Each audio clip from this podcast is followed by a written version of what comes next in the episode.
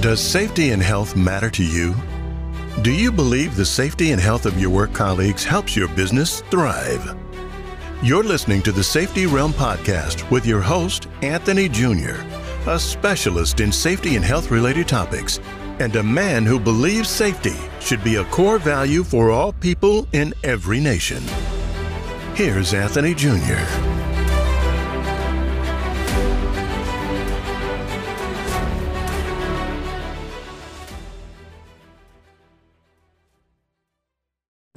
What's going on, everybody? My name is Anthony Jr., and thank you for tuning into the Safety Realm today.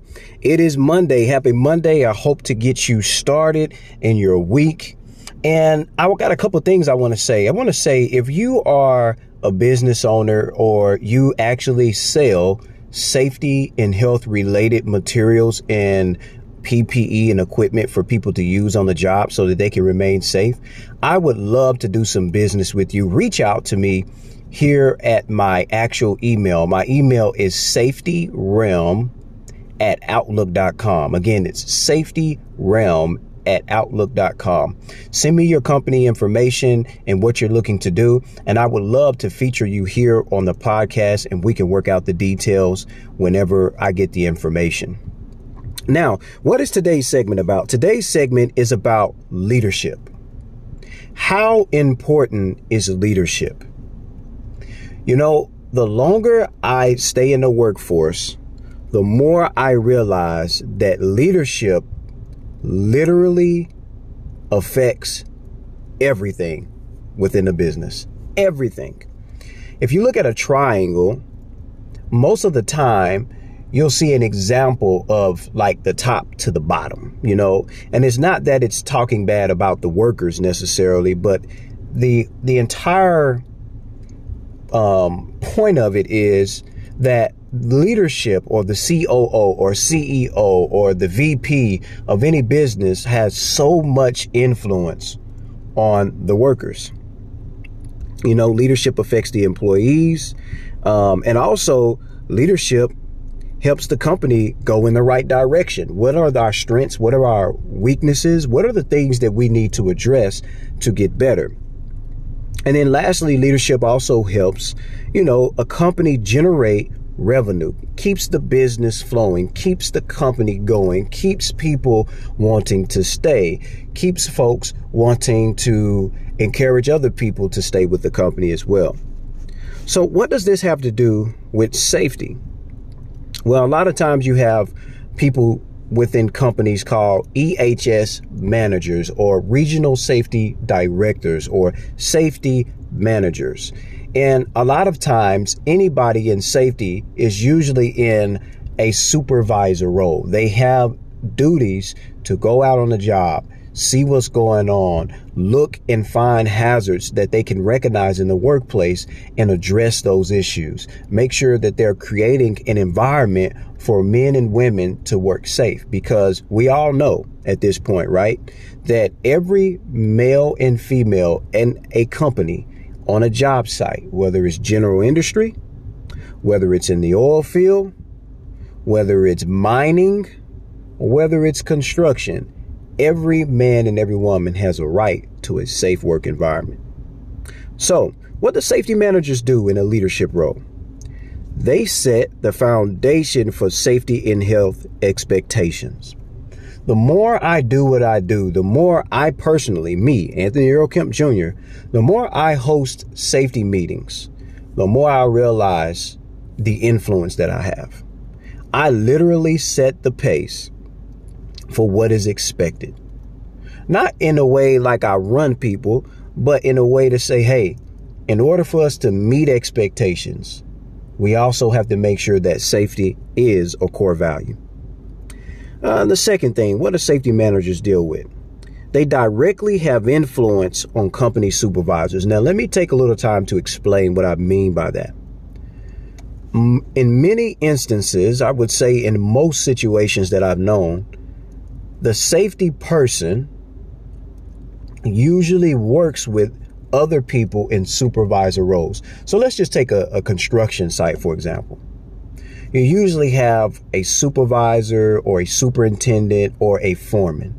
And those are three roles where usually they are overseeing work being done. But that safety professional is usually that one person who works with folks who are in supervisor roles to let them know, hey, so this is what we need to do this job. And in many cases, they already know, but sometimes they will come to EHS managers or safety managers and say, what do we need, for this trench work that we're about to do? What do we need for, controlling silica and crystalline exposure? Like, what do we need to have in place to protect our workers? And so safety managers directly have influence on company supervisors, right? And then the last thing I want to say about leadership in regards to safety is we are a voice for the employees that may not necessarily have a loud voice within a organization. Now, let me explain that as well. Sometimes there are people in roles that have such a great level of influence that sometimes they lose reality that when it comes to safety, that the people out there that are working, their voices are just as important as the people who sit in the offices that are overseeing a job. Sometimes it's so easy for those of us, let me just say us, right? It's so easy for us to feel like we're the only ones with a voice. And we have to remember that the people who really we should really be listening to are the people out there on the front lines. The people out there that are really, let me say this from a health and safety perspective, the people out there that are putting themselves at the most high level risk than anybody else in any company are the people out there that's doing the work. And safety managers should be a voice for the people out there that are doing the work that may feel like they're not heard. We should be the voice that says, hey, I talked to a couple of the guys. This is how they're feeling. And I think that this could become an issue in the future. It doesn't necessarily mean that you got to stop work. Sometimes for the people, my colleagues and everybody else that does what I do for a living, sometimes it's not stopping work. Sometimes it's getting with that superintendent, that supervisor, that manager and saying, hey, these are some of the things I'm hearing. And I think, man, this may mess us over in the long run. I think we need to address this. So we are a voice for those who have a voice, but their voice may not necessarily reach the top like it should at times. And so leadership is so important and it plays such a significant role that depending on your leader oftentimes depends on the outcome of the company that you work for. Depends on the comfortability. If I said that right, that word always gets me. I'm sorry, y'all. The comfortability, the comfort or the calmness of an organization oftentimes has to do with that person that's sitting at the top. And, if that person who's sitting at the top doesn't care about the everyday worker, man, I'm going to tell you right now, it's going to spread like wildfire. People are going to know it. They're going to sense it. They're going to know when you're just trying to just give them this office, this just, he's just saying that because, it's just what he has to say, or she's just saying that because, that's what they have to say. Like people can sense that. They can tell. And so leadership has to have that mindset. I, as a leader, when I go to work, I have to have the mindset that I want to make sure that the people who have legitimate concerns and issues related to safety, that it's addressed.